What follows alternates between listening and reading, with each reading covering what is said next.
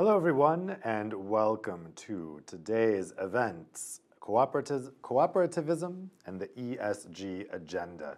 My name is Dave Keating, I'm a journalist based in Brussels and I'm coming at you live from the heart of the EU quarter. I'd like to say a welcome to everyone watching from here in Europe, around the world, and especially in Brazil, where we are broadcasting live at the Green Rio Conference. Hello to everyone there at the conference. So let's start by defining our terms. ESG is about environmental, social, and governance considerations.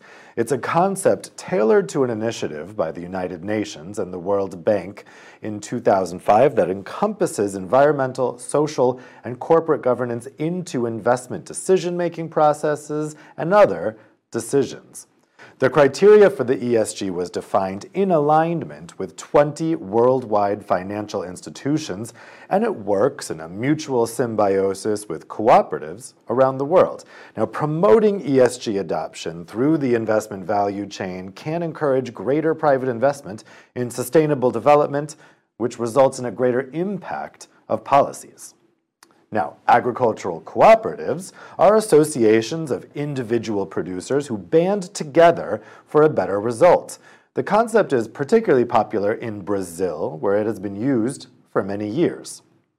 ESG matches well with cooperativism worldwide because it's an idea that tries to combine economic and social development, productivity, and sustainability at individual and collective levels. So, how can small producers in the international market who are involved in cooperatives help contribute to the national efforts to combine environmental, social, and governance considerations into a productive way forward in agriculture? That's the question we'll be tackling at this event today.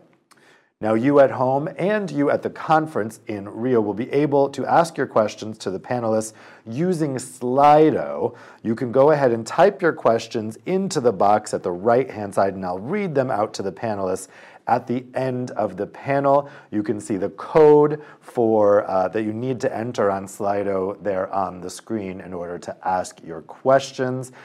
You can do so if you're watching the stream, or if you're there at the conference, you can just use your phone, your smartphone, to access Slido. Send the questions to me here in Brussels, and I will put them to the panel. But I know that you guys in Brazil are watching with interpretation into Portuguese, but please ask your questions in English so that we can put them to the panelists. So when you type in your questions, make sure that they are in English. So we're first going to go to a keynote speech from César Hanna Halum. The Brazil's, no, we are not doing that. We are, all right, let me introduce the panelists that we have with us here today.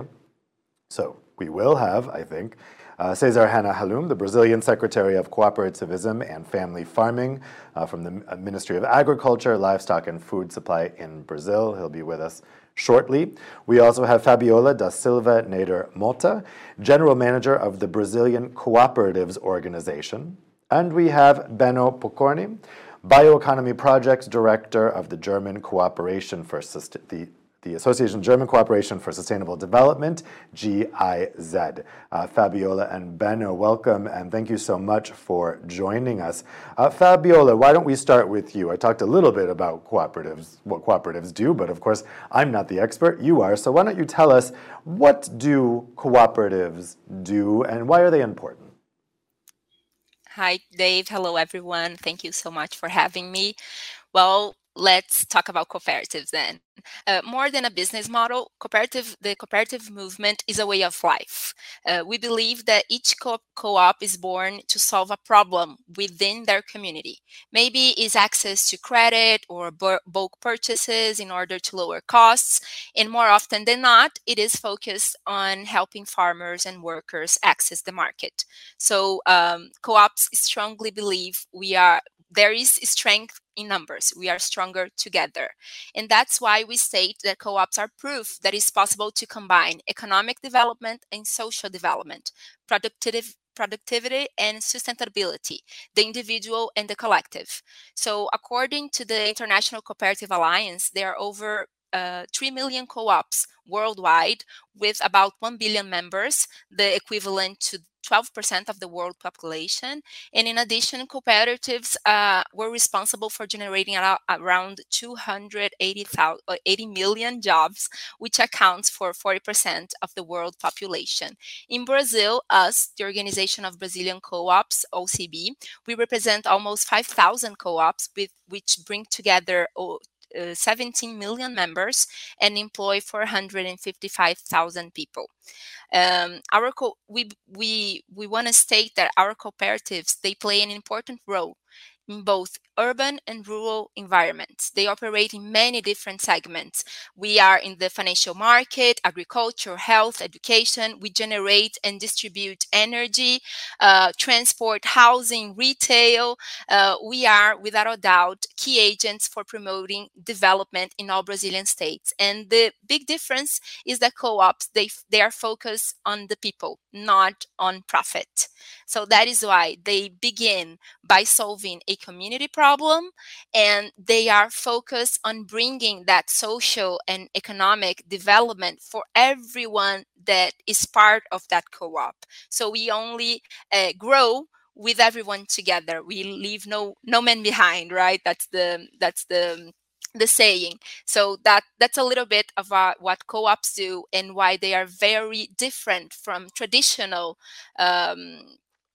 other ways of doing businesses. And that is why we believe that ESG is something that is already in the DNA of a co-op. And that's where we're going to talk a little bit about that today. Thank you. Thanks a lot, Fabiola. So that's really good to learn a bit more about what cooperatives do. And like you say, we're going to talk more about how ESG is kind of already in the DNA of cooperatives and then how those two things can work together. Benno, let's go to you next. So how do you think that cooperatives can fit in with the ESG agenda? Well, thank you, Dave. Hello to everybody. Hello, Fabiola.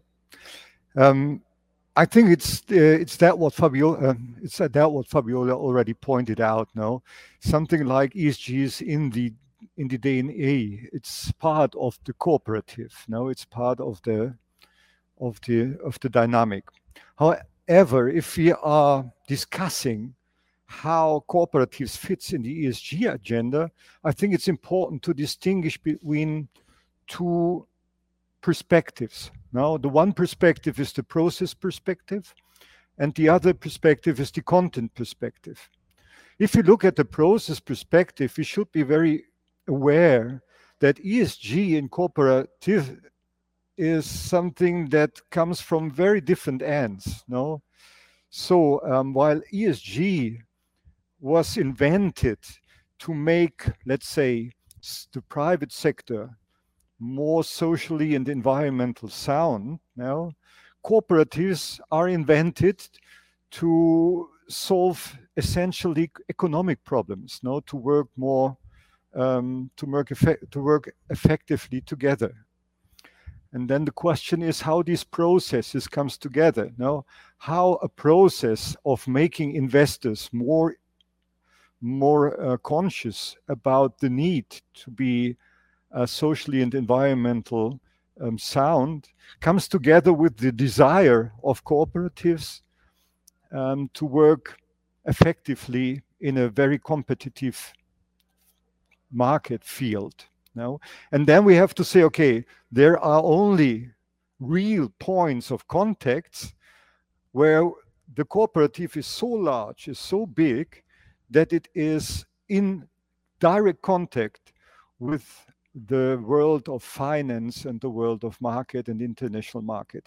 And that is, and this is something I would like to stress very strongly from the perspective of the GIZ, this is not the case for most of the cooperatives. No, there are huge cooperatives, large cooperatives, but there are also very small cooperatives. No, and we at GIZ, now we are dealing mostly with relatively small cooperatives that are very far, still very far from international financial markets. Just coming back to the second level, which is the content level, the content perspective. Now, I completely agree to that what Fabiola said. Now, from the social dimension, now they cooperatives nearly automatically comply with all the principles. Now, from the governance perspective, also because it is often a very democratic system. However, there are challenges. Now, just thinking of gender issues now. That is very often something that is specifically in traditional settings may be a problem now. And we have the environmental dimension now, which is also automatically fulfilled in a certain way because small producers tend to have relatively small-sized production systems which avoid in a certain way the existence of agro-industrial deserts as we know. Now, however, environmental contents, the environmental principles of ESG could be a challenge to cooperatives as well. Thanks, Benno. I believe we're still waiting for the minister, so we'll continue with the panel. I have a couple questions for you. So Fabiola, let's start with you. Let's dive a little bit more into how ESG is in the DNA of cooperatives. Tell us a little bit more about what exactly that means and what is it about the way that cooperatives have worked so far that means that ESG is embedded in the DNA. Okay, so let's talk about a small farmer's co-op. So let's imagine a farmer that produces milk, right? So he has a cow and he produces milk, but in order to really have a income for him and for his family to have a nice life, he has to produce a lot. But how is he alone going to put that milk in a supermarket across the world? So that's when a co-op comes together as several farmers. They realize, well, I can't alone have all the costs of making a factory, having workers, and doing all the marketing, the logistics in order to take my product from my farm, my milk to become yogurt or butter, and then take it all over Brazil. It's a really huge country, right? So how can I take my product all over Brazil and maybe across borders? So they come together and they own the co-op together. So there is not someone there. I don't want to use the word exploiting, but someone in the middle that just buy his milks, pays for the milk, and that's it. He doesn't get anything else. In a co-op, he is the owner of that factory that's going to produce the yogurt and the butter. And because of that, when that yogurt is sold, and the butter too, the profit from that is going to return to him. It's not going to go to a board and five owners that just bought the milk from the producer and then they put their label on it and they sold it and they take all the profit. That's not it. So we divide, we disseminate all that profit all around those communities. So that's why we always say that we are focused on the people, not on the money. That's why we say that when there is co-op, you're going to bring social justice and economic justice to that community. Because if the co-op grows, it's because everyone is growing with it. The farmers are growing, the workers are growing with it. And it's not just someone that is taking all that profit and take it elsewhere. No, the money stays in that community. So if you think about that, if you think about a corporation, it's a co-op, but a corporation that thinks locally but can be global, it's exactly what the UN asks of us, right? So we think locally and we act globally. And with that, we have our principles. In order to be a co-op, you have to have principles. In Brazil, for example, we have a law that states that 5% of our, it's not exactly profits because you don't call it profits in co-ops, but 5% of our funds and reserves, we have every year to put into projects, social projects in our community. So it's something that comes from our law from 1971. So way before someone is talking about ESG, co-ops have that in their DNA. That's why we say it in our law. We have to do that because we believe co-ops are different from other corporations. So we put that money into social projects, environmental projects, in order to make our community better, our communities better. So that's why I think when we talk about ESG, is something that how just like we were talking about, is something that's automatic in our in a cooperative. But how do we show that? How can a small co-op, small farmers, just for being a co-op, they are already answering most of ESG achievements, what they indicators, what they want us to achieve. But how can those 20 farmers in the Amazon, Brazilian Amazon, how can they prove that to a bank that only knows other kinds of corporations and only wants to see it in the same way that they see it in other companies? So it's very hard. I think we're going to talk a little bit about challenges in a minute. So I think that's the biggest challenge. Co-ops have environmental and social in their DNA, but they have a problem of showing that. How can we show that? How can we prove that? Thanks a lot. So I think we have a connection with the conference now and we can go to the secretary. Let me check. Can you guys hear me? Do we have César Hanna Halum there and connected?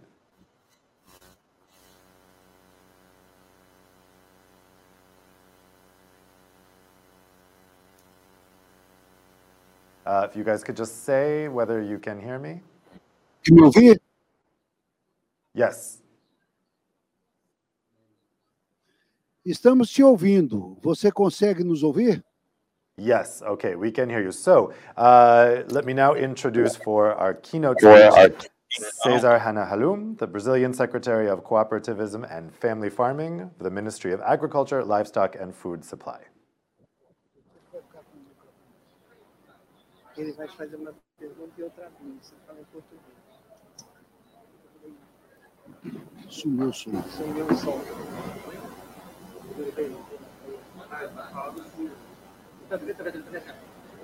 Pode botar? Cláudia. Aqui está aparecendo. Mas o som acabou. Não tem som.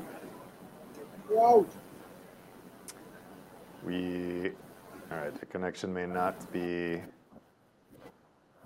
happening.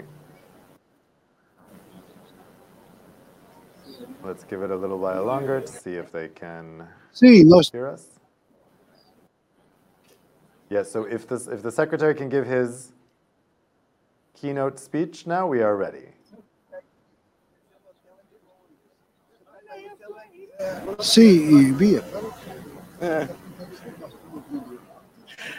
Yes, we are hearing. Can you? We don't hear you well. Okay, if the secretary can give his speech now, we are ready for the secretary's speech.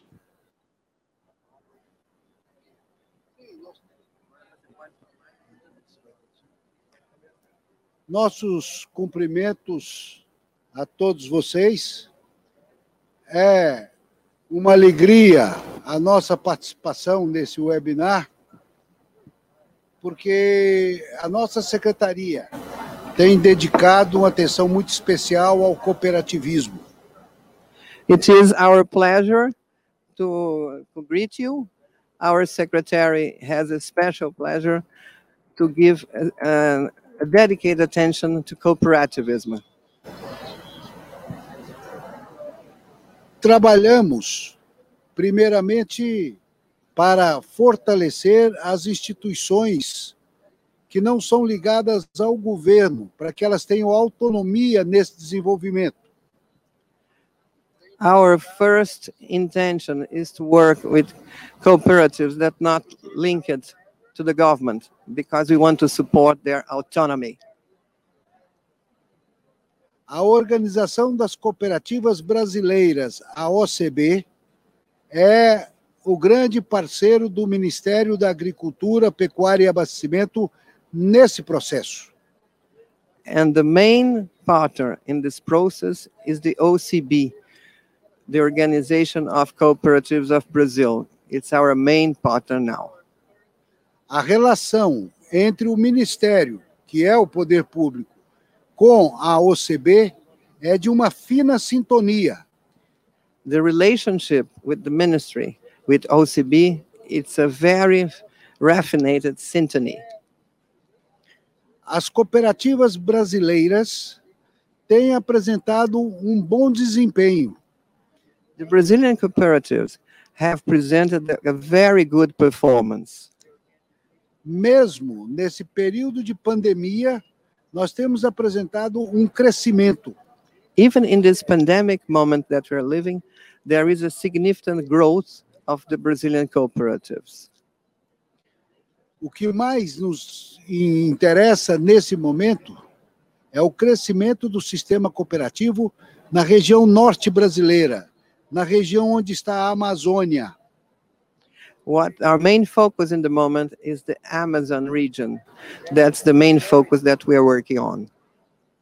Porque nas outras regiões do Brasil, no sul e no sudeste, as cooperativas já se estruturaram muito. No norte, precisa muito do nosso apoio. In the other regions of Brazil, the cooperatives are already very well established. That's why we chose to support the north of Brazil in this moment. Nessa região do bioma amazônico, é muito importante os sistemas agroflorestal, em que os nossos produtores aprenderam a produzir com preservação. In the Amazon biome, it's very important to support, because the producers who live there, they learn with traditional knowledge, which is very important.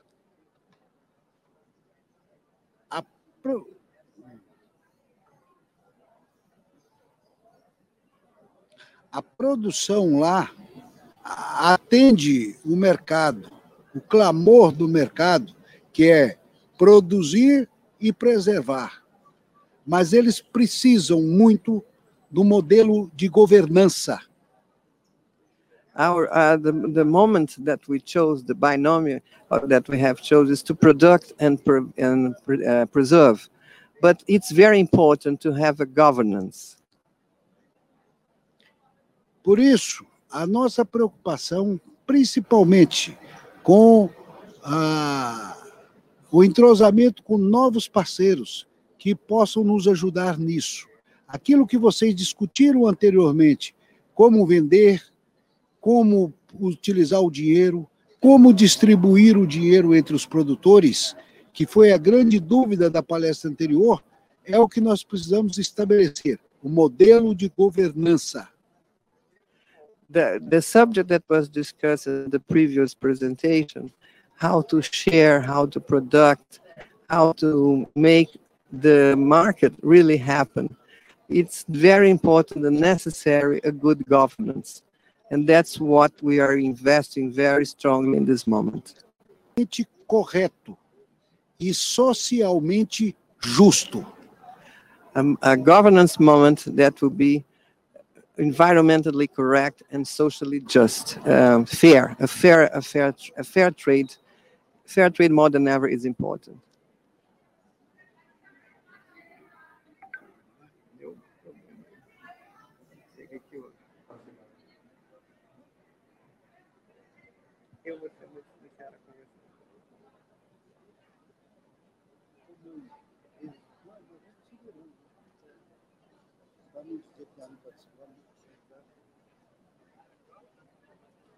Let's check. Okay, so I think that the secretary has concluded.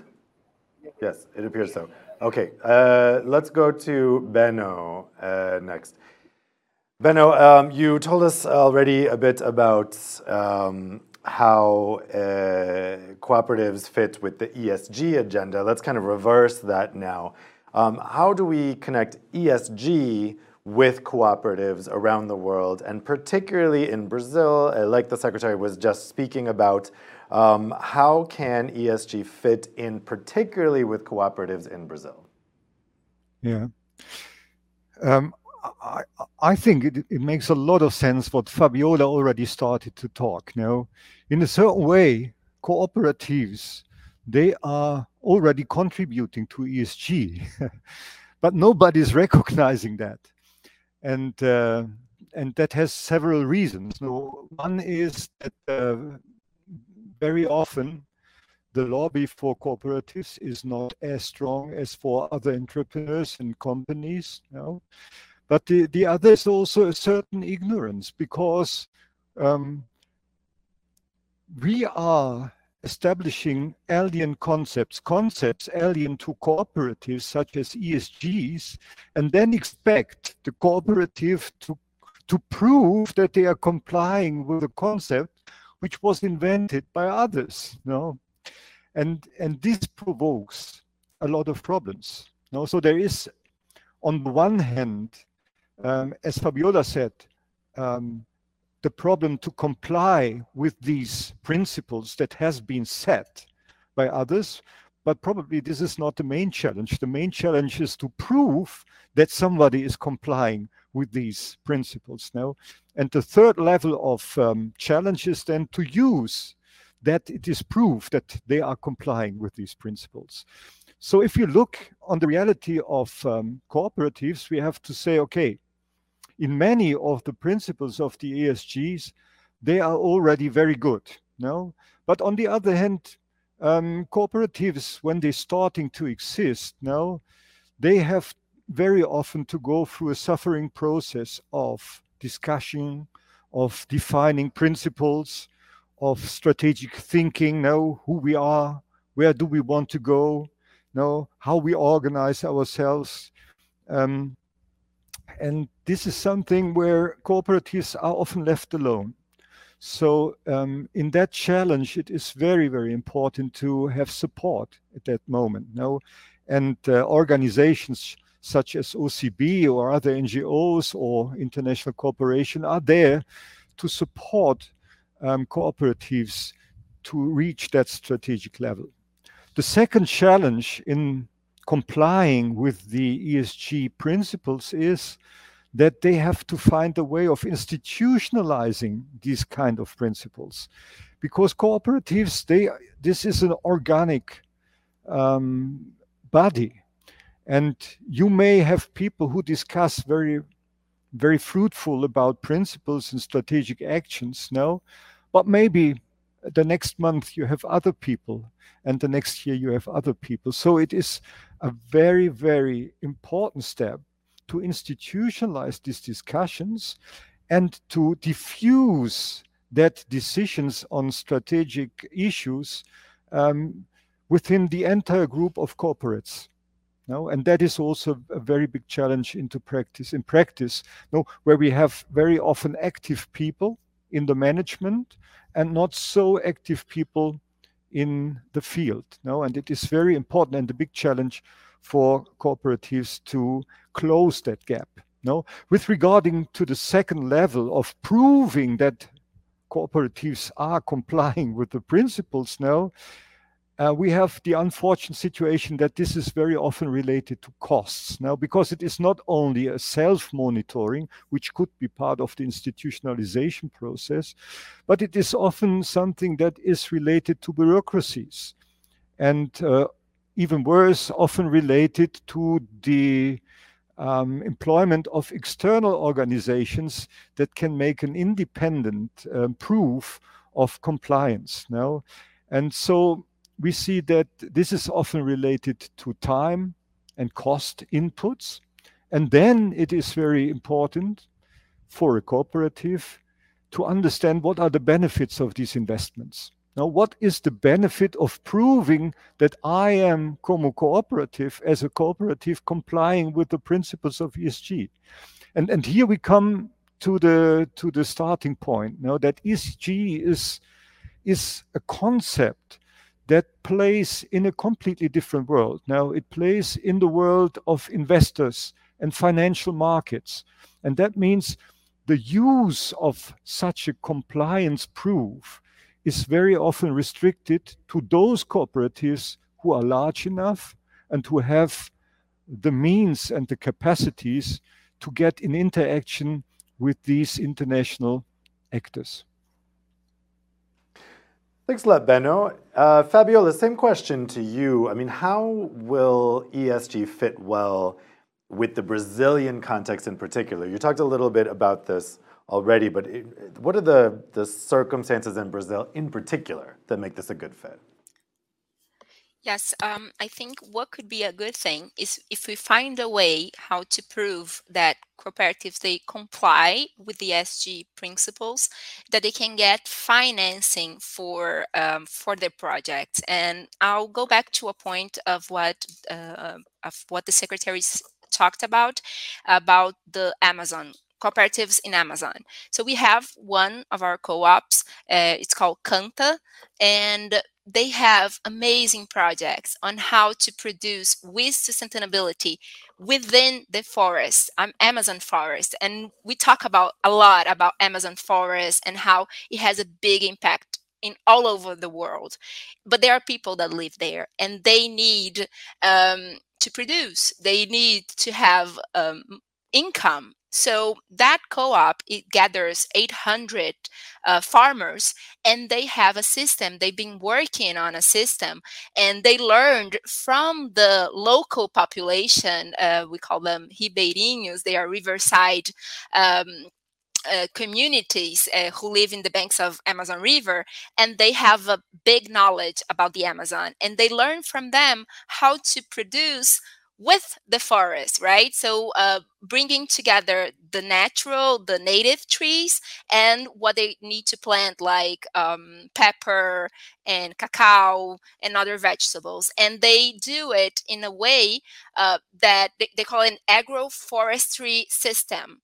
And they are able to plant, to produce, and to keep the forest alive at the same time. And it's a beautiful project. And it's amazing that they have that kind of technology.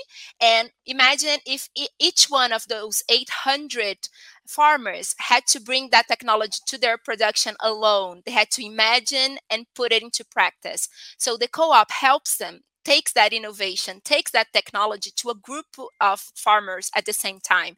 That's one thing. And the other thing is, well, they are doing it, it's working, but it's more expensive. It's obviously that for you to do that, to produce alongside the forest, it's more expensive than if you just destroy it and produce. We all know that. So how can we look at that co-op and say, yeah, you are doing it right. We have to have you doing it and more co-ops doing it. We have to find a way to fund that kind of different kind of way of producing. And we have studies that showed that co-op, it decreases actually 5% what the carbon emissions, right? That kind of production, it's 5% less emission than other kinds of productions. But it's expensive. So how can we say that, well, companies, big companies that have ESG principles, they are getting funds, but co-ops, they are doing much more since forever.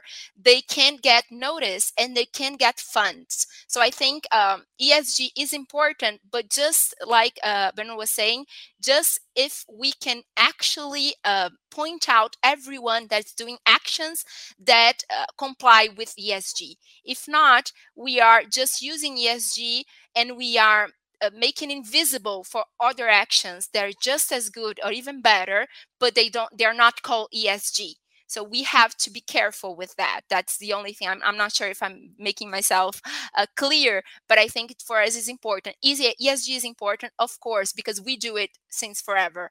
But how can we show it, and how can we get finance for our project if we don't call it ESG? If we are not, so it's not so easy for small farmers in the Amazon forest to show that they're ESG compliant. So for us, I think that's the main issue that we have to discuss. ESG is something that in Brazil, we just started to discuss all over Brazil because of international companies that bring that from Europe, from the United States, from other countries. Everyone is starting to talk about that.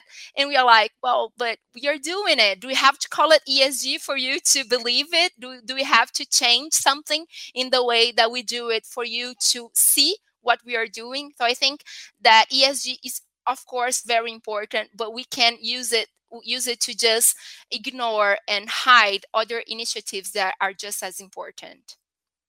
Yeah, I think that's a really good point, Fabiola. I mean, it's a very cool project that you're describing there.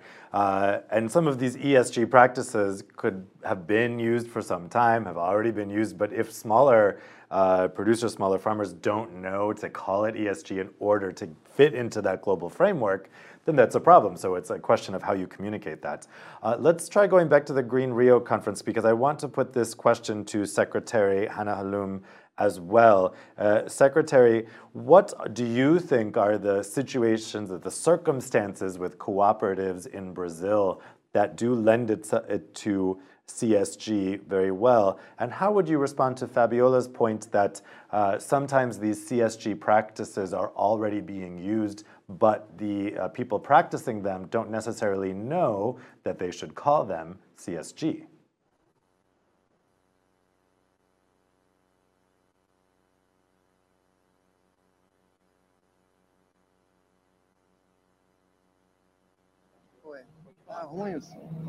Cadê o rapaz que mexeu aqui? Aquele cara tem que ficar aqui direto. Oi, mas ele tá falando lá. Não, ele já fez a pergunta. Tá, mas eu tô vendo ele falar daqui. Bom, o que eu entendo, e de uma forma bem resumida, dizer a vocês o seguinte: aquelas cooperativas que têm um contrato de fornecimento de sua produção, elas têm receita para implantar o ESG. Elas o fazem. Então é preciso que alguém acredite que nós somos capazes de fazer. O governo tem utilizado a parte do crédito rural através do Plano Safra para atender, mas é muito insignificante, é muito pouco. É preciso que o capital privado entre nisso. It's important to highlight that the cooperatives, that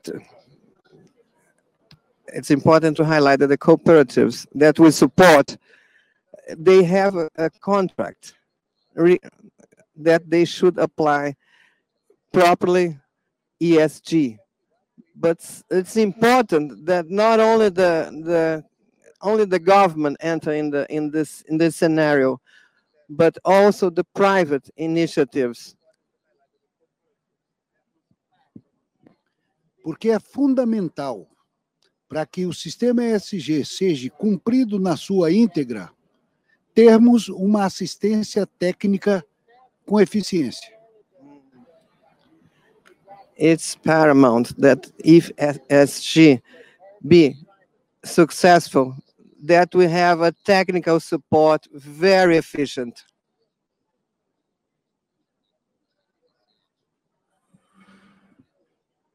Os casos de sucessos que nós já temos aqui no Brasil, toda assistência técnica tem sido contratada diretamente pela cooperativa.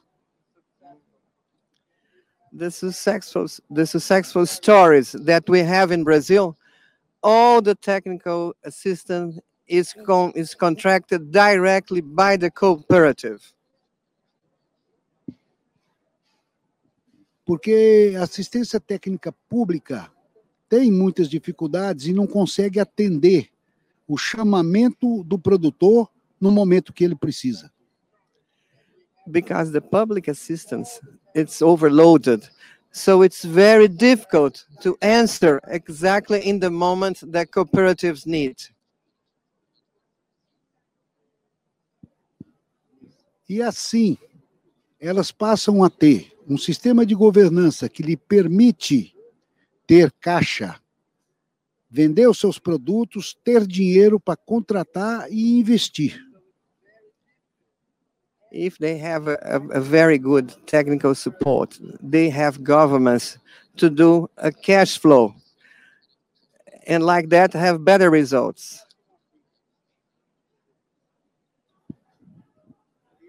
Temos casos lá na Amazônia de uma cooperativa que tem contrato de fornecimento de seus produtos com uma empresa de cosméticos, a Natura.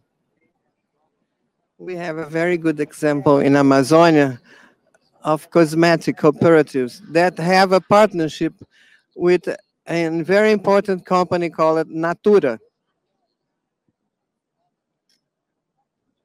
E isso tem dado estabilidade. Elas têm crescido porque tem a garantia do faturamento e hoje já tem estrutura própria com agroindústrias e muito mais coisas. Então é isso que nós precisamos, de alguém que também acredita e faça o seu investimento nas cooperativas, para a gente produzir aquilo que está encomendado. And this partnership with Natura, it's very important because it gives to the cooperative, stability. They know that they will have a proper balance, an income, and the selling. So it's a very good example of successful partnership.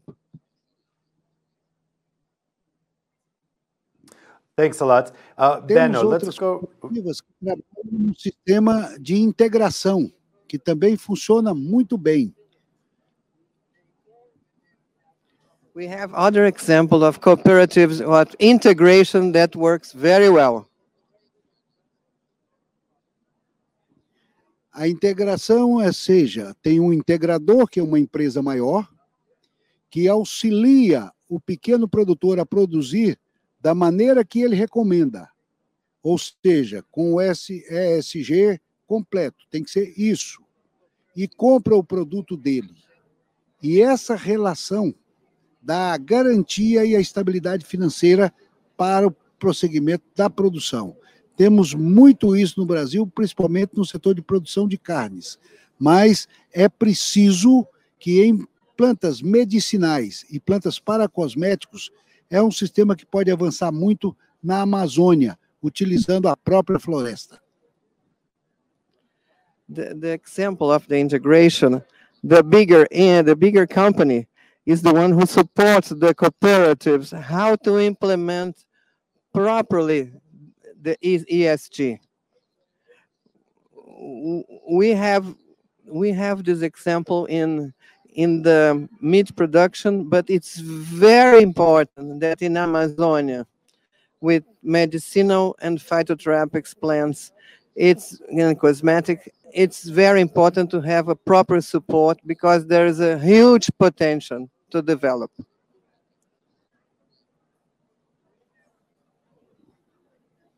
Portanto, nós, brasileiros, estamos plenamente convencidos de que bioeconomia e produção com preservação são temas que não voltam mais ao passado.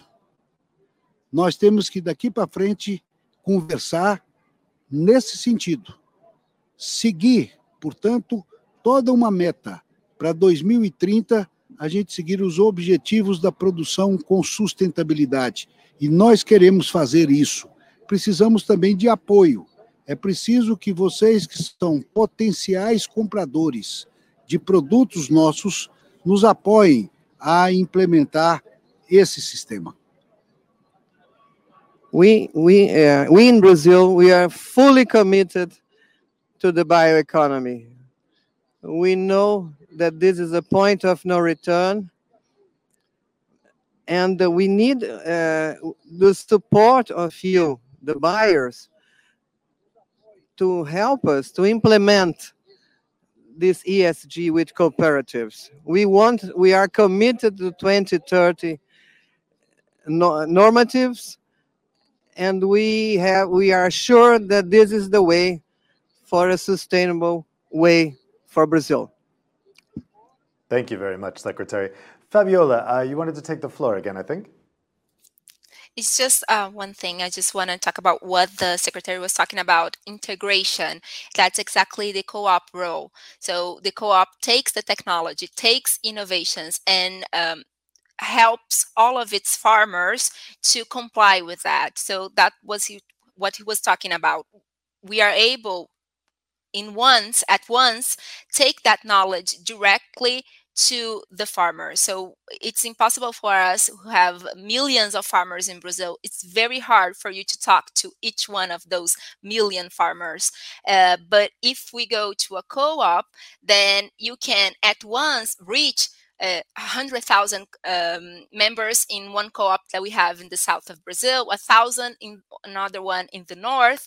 So if we take that knowledge, if we take that innovation and those good best practices, and it's easier for us as a co-op to take that to the farmers. But what the Secretary was talking about, exactly what I was saying before, we have to realize that the co-ops do that. We have to, as the market, the financial market and the government all over the world, we have to acknowledge that role, that co-op role in bringing that knowledge directly to thousands of members of farmers. So I just wanted to point that out, that the co-op can do that.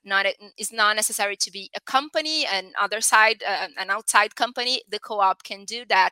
We just have to prepare it as we are doing and take maybe that decision, as me and Brennan we were talking about, if we are going to call it ESG or in order to comply with everyone else, or if we have to work with a communication program and everything else to show that what we do is also ESG, even though it's not called ESG.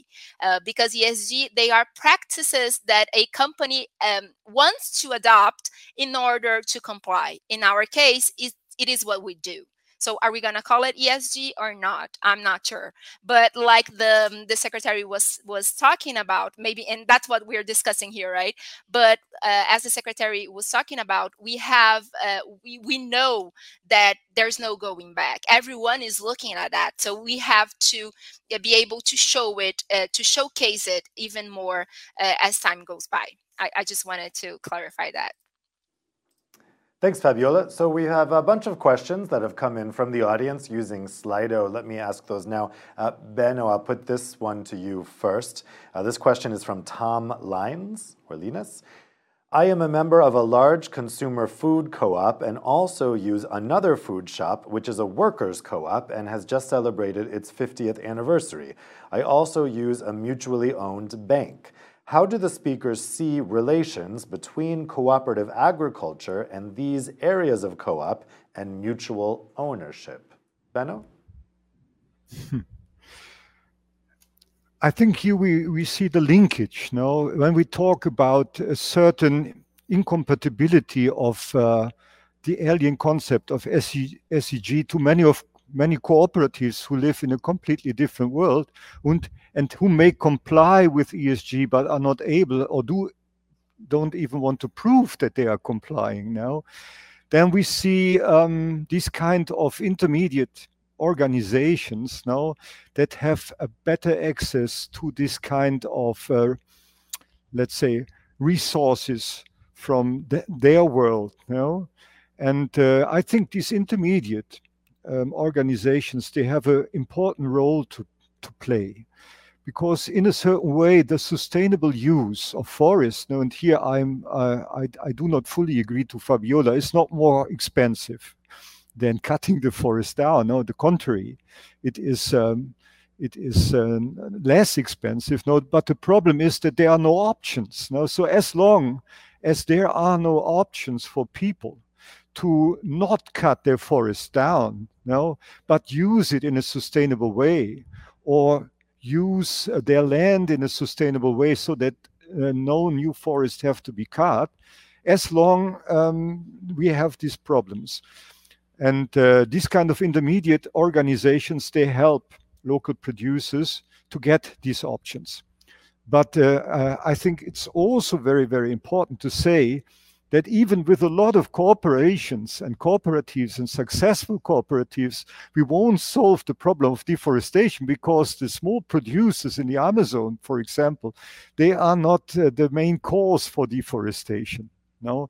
So cooperatives, they are very important to stabilize rural landscapes. Intermediate organizations can help because they are creating options and they can make the necessary linkage of that local producers. No, but no, the kind of positive forest conservation effect is mainly through the consolidation of local livelihoods and to strengthen the resistance of local resource uses against large-scale actors, other economic actors who are not so interested in using options for sustainable use of resources.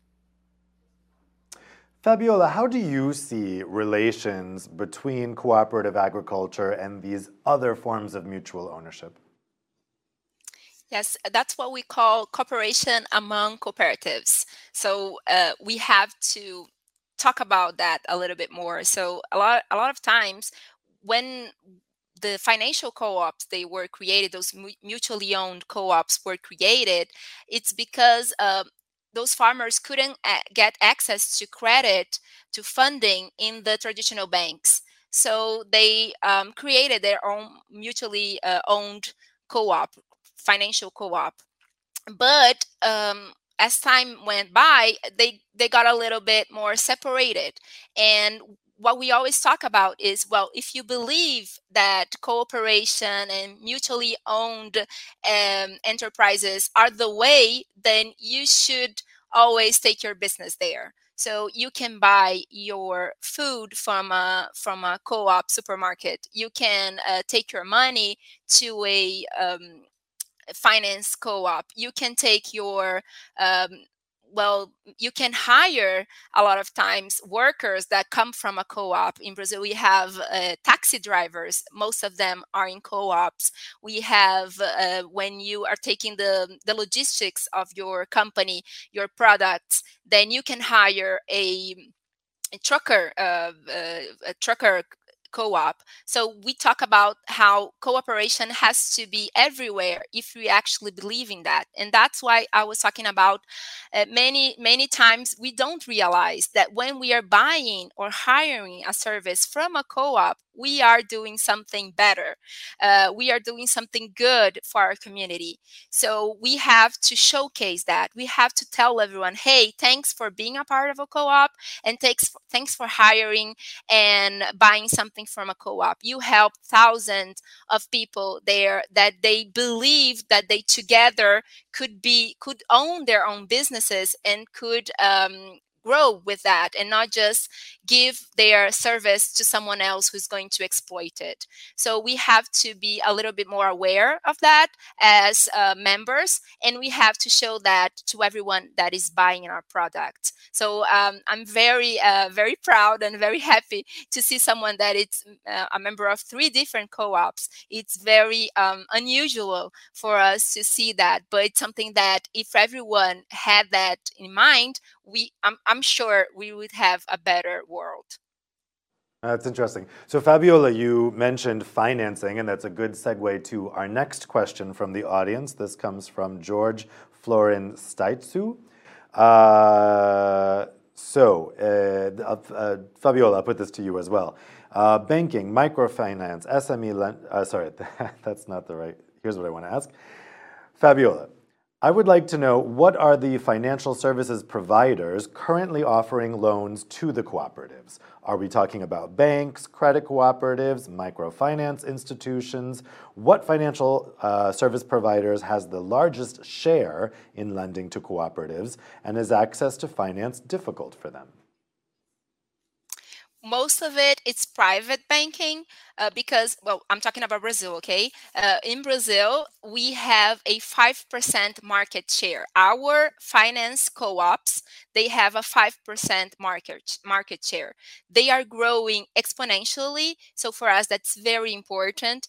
Each year, thousands, millions of Brazilians go to a finance co-op, and we are going to change that scenario. But for now, we are 5% of the market. So other co-ops do get their banking from a co-op, from a financial co-op, but that's not enough. We have to have more funding. So we do that with private banks, and they don't care if you're a co-op or not.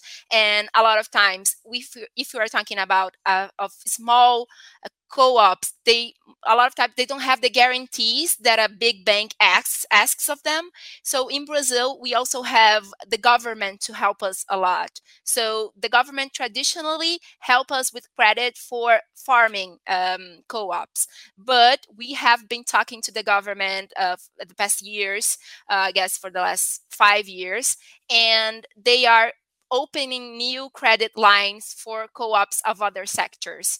And that helps us because a lot of the times the guarantees that the big banks ask, we don't have. A lot of times the, how do you call it? It's not taxes, their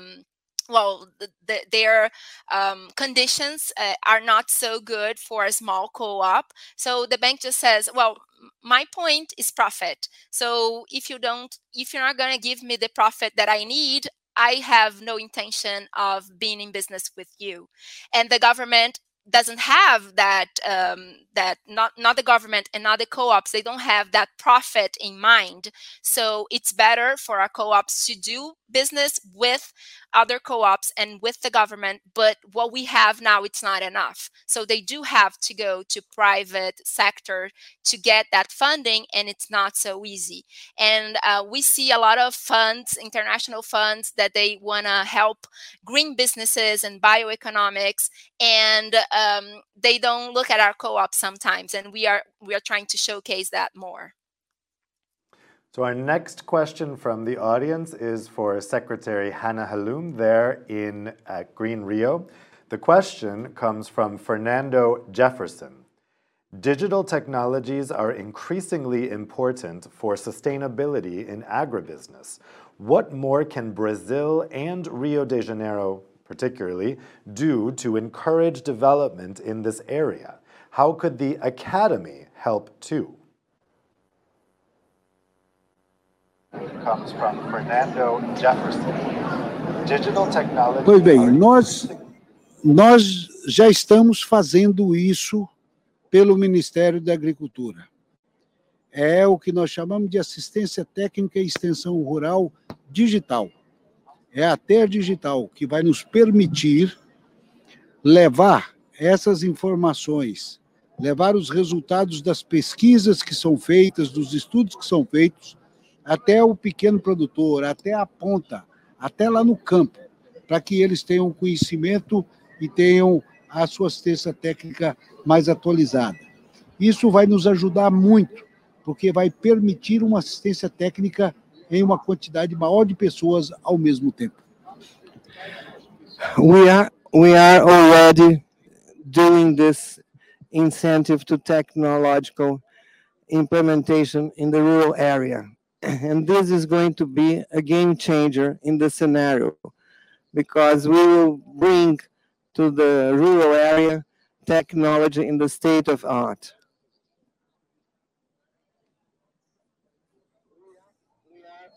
The next question is coming from TR. Benno, I'm going to put this to you, but let me know if you think this is better for Fabiola. So this question's from TR. Thank you for organizing this wonderful event. TR says, my question is, how viable is it to establish a cooperative around perishable agriculture products that have a fluctuating price, which complicates the profit distribution process? Mm-hmm. I can tell you because this is a general situation. No, if we are linking local production to international markets, we normally, commodity markets, we normally suffering from price fluctuations.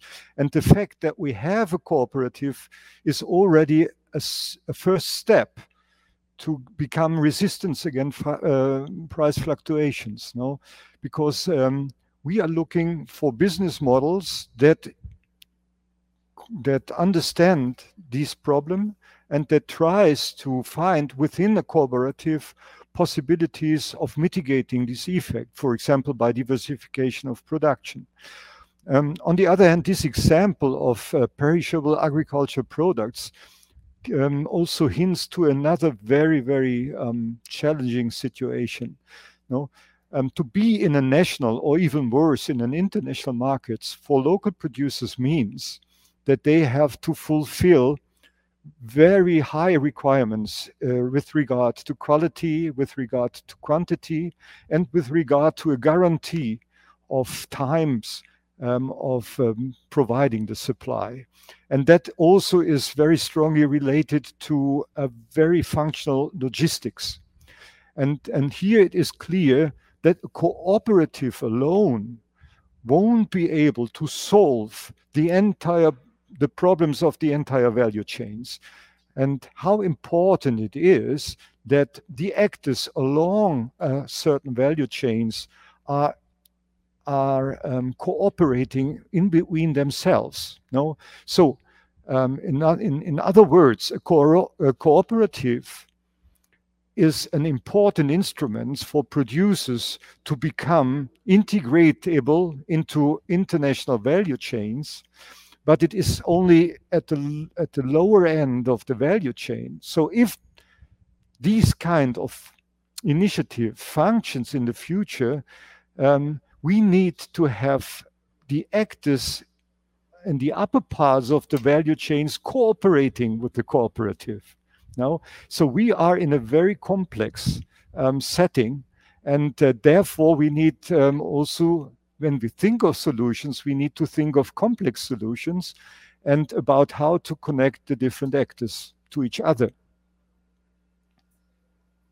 Thanks a lot, Benno. Fabiola, same question to you. What about this issue with perishable products? Does it work?